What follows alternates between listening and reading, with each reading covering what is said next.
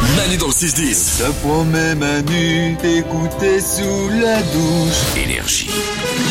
Comme chaque jour, on apprend des choses grâce à Valou qui répond à vos questions, les questions que vous lui envoyez par message vocal sur notre application, l'application Manu dans le 610. Et on est mercredi, et le mercredi il répond aux questions des enfants. Et on commence avec une question sur le mot de l'année. J'ai au moins un petit message pour Valou, dans Ra- Valou répond à tout.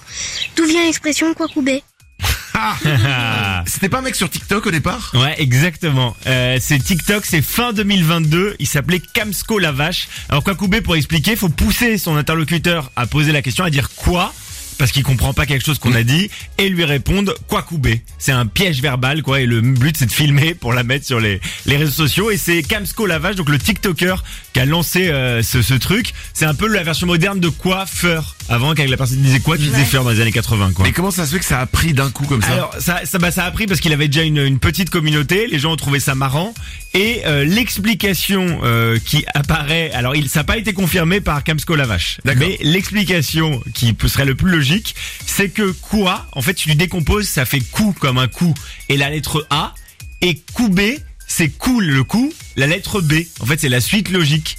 Quoi Coup Coubé. A, coup B, coup A, coup B. Ouais. Et donc, quand, tu, bah, quand tu prononces vite, ça fait ça. C'est la seule explication qui existe à quoi couper. Honnêtement, moi je préfère zéro explication. Et voilà, et le truc c'est qu'il n'y a pas d'explication, c'est une onomatopée, c'est Mais- comme ça, Ouais. c'est débile. Mais honnêtement, ça me fait marrer. Je sais pas pourquoi. Ah ça ouais me fait marrer. Autant le euh, sa valise ou euh, coiffeur, ça me fait pas rire. Ouais. Vraiment. Mais le quoi couper, c'est tellement débile. Ouais, c'est débile. c'est J'aime les ça. choses débiles. Voilà. On est d'accord. Moi, ça me fait rire. Au quotidien avec une question qui mêle histoire et animaux. Bonjour, je m'appelle Soline, j'ai 5 ans et demi. J'ai une question pour Valou. Que- Lequel animal a existé en premier Bisous. Oh là Oh là Hmm. Une question difficile puisque personne n'était sur Terre pour observer l'apparition du premier Oh, animal. pop, pop, pop, pop, pop. Quoi Madonna non, non, non, non, non, non. Alors, selon des experts, le premier animal, c'était un être unicellulaire. C'était il y a plus de 3 milliards d'années. Et en fait, c'est une cellule. Au début, elle, elle- elle vivait toute seule, les cellules, avec la lumière du soleil, avec, avec l'eau.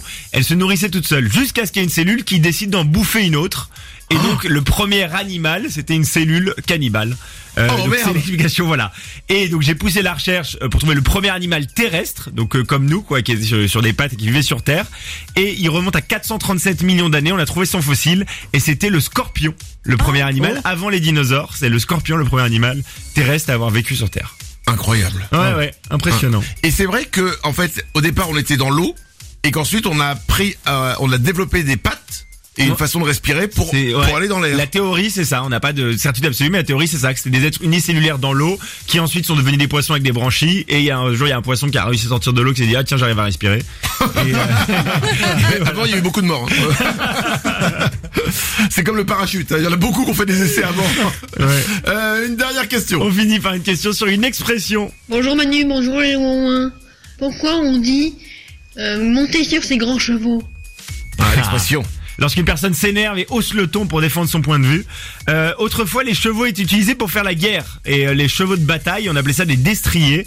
Et on a l'image du courageux chevalier qui va défendre les intérêts de son pays euh, ou ses intérêts sur son fidèle destrier. Et en fait, c'est resté, c'est apparu au XVIe siècle. On dit qu'une personne monte sur ses grands chevaux quand elle va s'emporter et devenir agressive pour défendre son point de vue et ses intérêts. En fait, ça vient des chevaliers, quoi. C'est assez classe.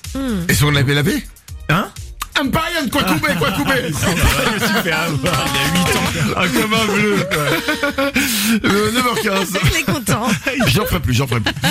Manu dans le 6-10. C'est Manu dans le 6-10. Ah, ou tcha tcha tcha. 6h10 sur Énergie.